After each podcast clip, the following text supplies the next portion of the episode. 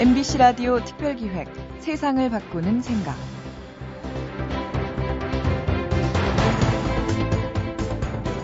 향을 싼 종이에서는 향내가 나죠. 생선을 싼 종이에서는 비린내가 납니다. 독서를 많이 한 사람에게서도 냄새가 나는데요. 서권기 문자향이라고 합니다. 책을 많이 읽고 교양을 쌓으면 몸에서 책의 기운이 풍기고 문자의 향기가 난다는 뜻입니다. 조선시대 이말을 신봉하면서 그 경지에 오르고자 했던 인물이 세한도로 유명한 추사 김정희인데요. 이런 말을 남겼습니다. 가슴 속에 만 권의 책이 들어있어야 그것이 흘러넘쳐서 그림과 글씨가 된다. 등화 갇힌, 등을 가까이 하고 글을 읽기에 좋다는 계절, 가을입니다. 여러분은 지금 어떤 책을 읽고 계신가요? MBC 라디오 특별기획 세상을 바꾸는 생각. 오늘 모신 분은 로자라는 필명의 인터넷 서평가로 유명한 이현우 선생입니다. 현재 한림대학교 연구교수이자 대학 안팎에서 러시아 문학과 인문학을 강의하고 있고요. 최근에 그래도 책 읽기는 계속된다는 책도 새로 냈는데요. 독서의 가치를 주제로 한 로자 이현우 선생의 말씀 같이 들어보시죠.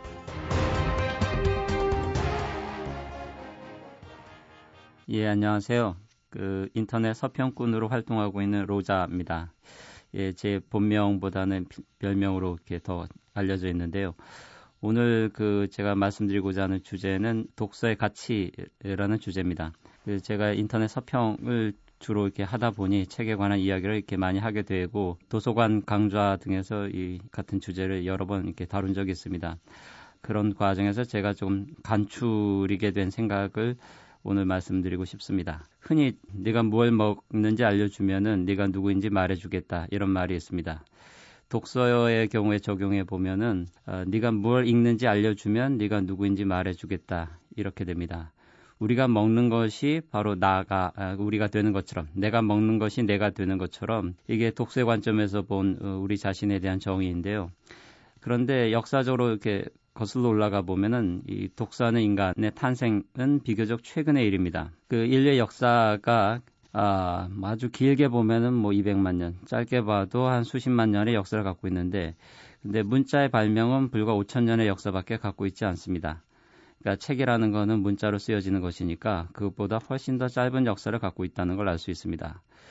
그 문자로 기록된 시대, 기록되기 시작한 역사 시대보다 훨씬 긴 선사 시대를 이렇게 갖고 있는 거죠. 그런데 이 생물학적으로 보자면은 이 5천 년이라는 이 짧은 기간은 우리 뇌가 책을 읽기에 문자를 해독하기에 적합한 이 구조와 능력을 갖게끔 하기에는 어, 굉장히 짧은 시간, 충분하지 않은 시간입니다. 다르게 얘기하면은 우리의 뇌는 책을 읽기 위해 만들어진 것이 아니고 우리는 책을 읽기 위해 태어나지 않았습니다. 어, 다시 말하면 독서라는 것은 후천적인 능력이고 어, 뇌 과학자들의 연구에 따르면은 책을 읽기 위해서는 어, 뇌의 여러 부위들이 이들은 각각 다른 용도로 진화되어 왔는데 서로 이렇게 협조한 결과로 이렇게 가능해집니다. 하지만 지금 어, 우리는 그 독서 능력 자체가 그 표준화돼 있고 일반화돼 있기 때문에 너무 이렇게 자연스럽고 당연한 것으로 이렇게 생각하고 어, 그 능력 자체에 대해서 이렇게 별로 놀라워하지 않습니다. 하지만 이런 어, 그 과정 자체를 보면은 대단히 경이로운 능력이고 기적적인 능력입니다. 그 근데 중요한 거는 우리가 책을 읽게 되는 이 능력 자체에 있어서도 기적이 두 번 일어나야 한다는 점입니다. 어, 루소라는 철학자가 인간은 두 번 탄생한다고 얘기했는데 거기 견주어서 말하자면은 이 독서의 기적은 두 번 일어나야 됩니다.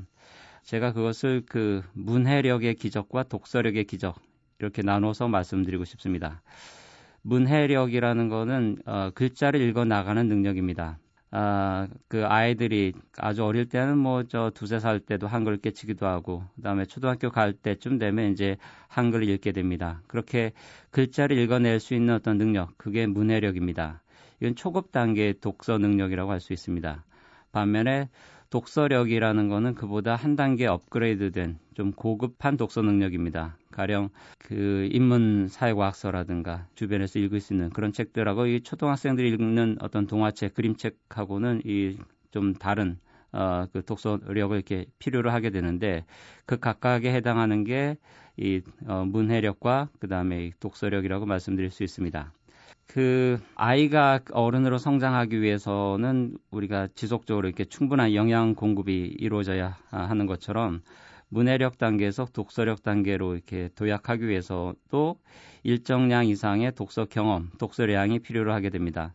그러니까 독서력이라는 거는 가만히 앉아서 이렇게 자연스럽게 체득되는 능력이 아니라 문해력을 갖춘 사람이 그냥 어느 나이가 되면 자연스럽게 독서력을 갖게 되는 게 아니라 그 사이에 필요한 어떤 그 독서 경험을 통해서 어, 노력을 통해서 얻어지는 능력입니다. 따라서 이 어, 거기에 이제 필요한 게 독서량인데 독서량이라는 관점에서 보자면은 한국은 조금 부끄러운 수준을 갖고 있습니다. 아시는 분은 어, 아시겠지만 우리의 평균 독서량이 한 달에 한 권꼴 정도입니다. 그 조사한 바에 따르면 OECD 가입 국가 가운데 꼴찌 수준입니다. 그 최근에 다시 조사한 걸 보면은 어, 2008년에는 한국인 성인의 연간 독서량이 12.1권이었는데 2011년 그러니까 작년이죠. 그 9.9권으로 이렇게 떨어졌습니다. 상황이 더 나빠졌고 책을 더 안 읽게 됐다는 얘기입니다.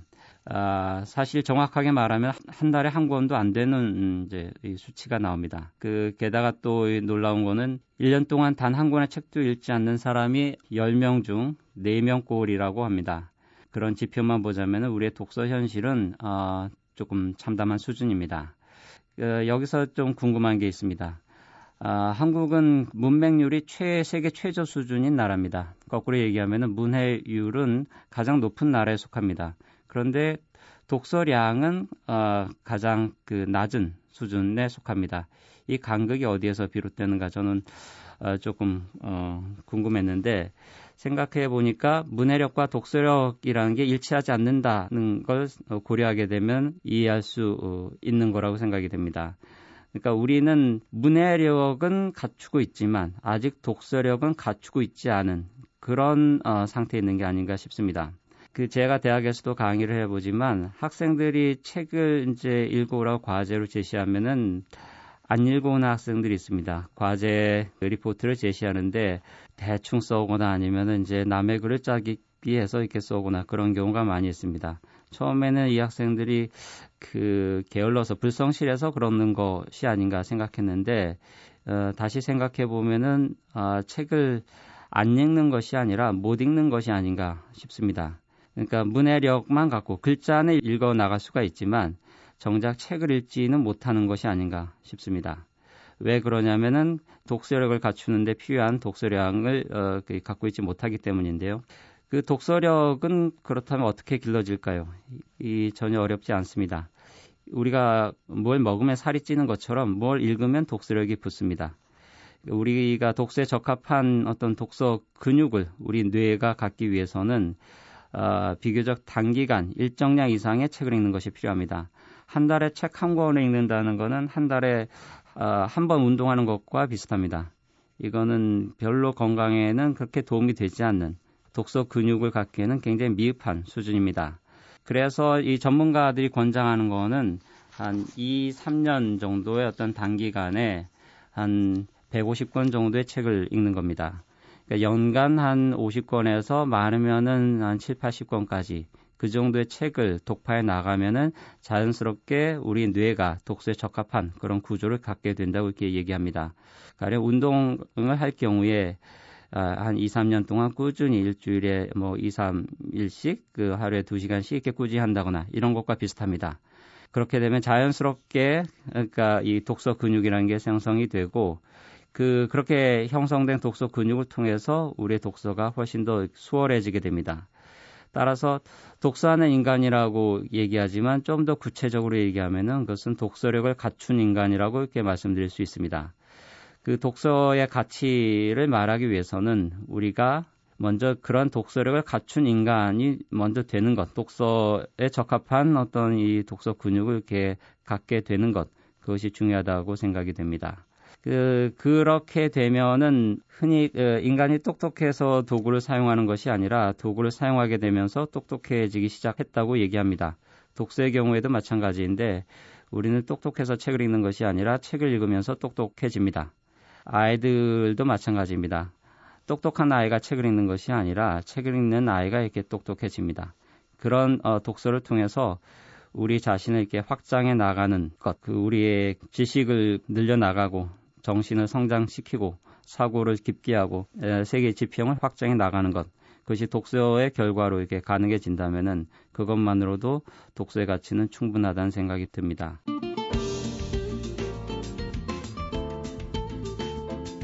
MBC 라디오 특별기획 세상을 바꾸는 생각. 오늘은 인터넷 서평가로 잘 알려진 로자 이현우 선생을 모시고 독서의 가치에 대한 말씀을 듣고 있습니다.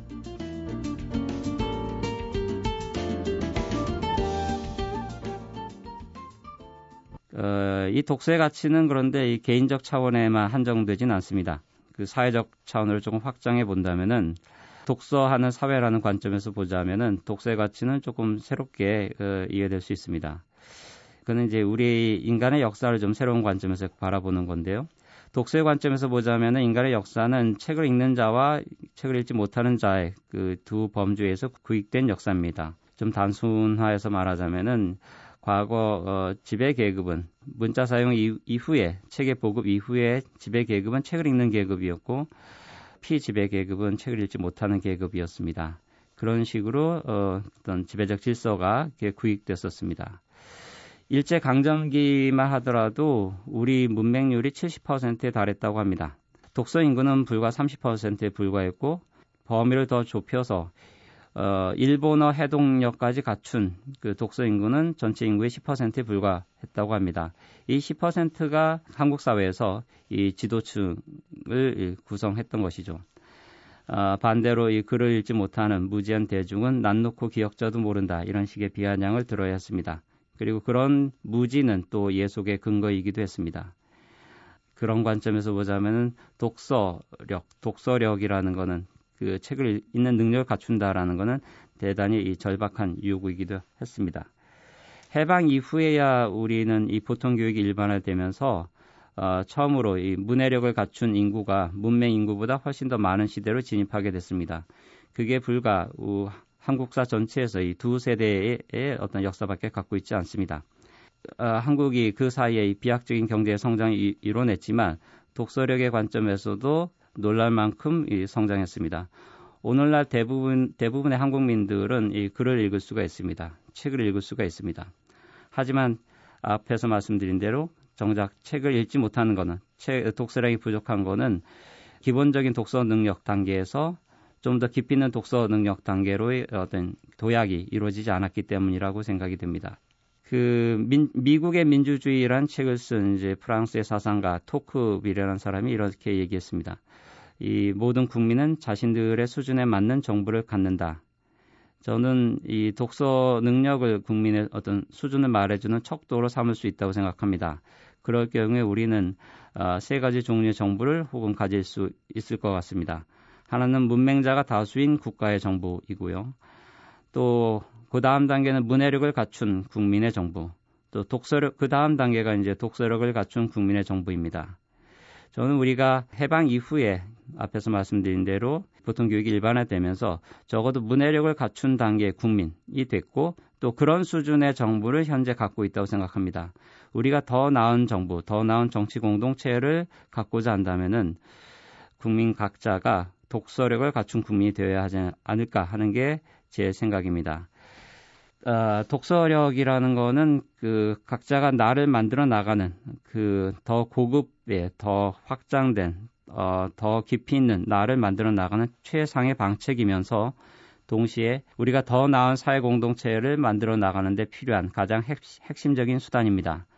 서두에 말씀드린 대로 우리는 우리가 무엇을 읽느냐에 따라서 우리 자신이 달라집니다.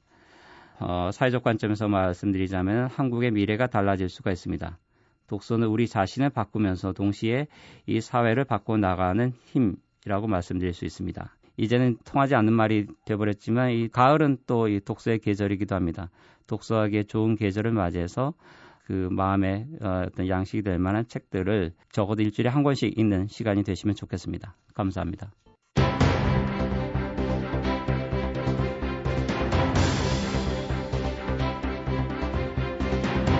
네, 인터넷 서평가로 유명한 노자 이현우 선생의 말씀을 들었는데요.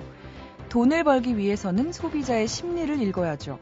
날씨를 예보하는 기상통보관은 하늘을 읽어야 하고 환자를 치료하는 의사는 병을 읽어야 합니다. 그리고 미래의 길을 알고 싶은 사람들은 마땅히 책을 읽어야죠. 이현우 선생의 말씀처럼 독서는 나를 바꾸는 동시에 사회까지도 바꿀 수 있는 힘이 있는데요. 우리 뇌의 독서 근육, 독서력이 자리 잡을 수 있게 책을 더욱 자주 손에 잡아야겠습니다. MBC 라디오 특별기획 세상을 바꾸는 생각. 기획 유경민, 연출 강희구, 기술 김지연, 구성 이병관, 내레이션 김소영이었습니다. 여러분 고맙습니다.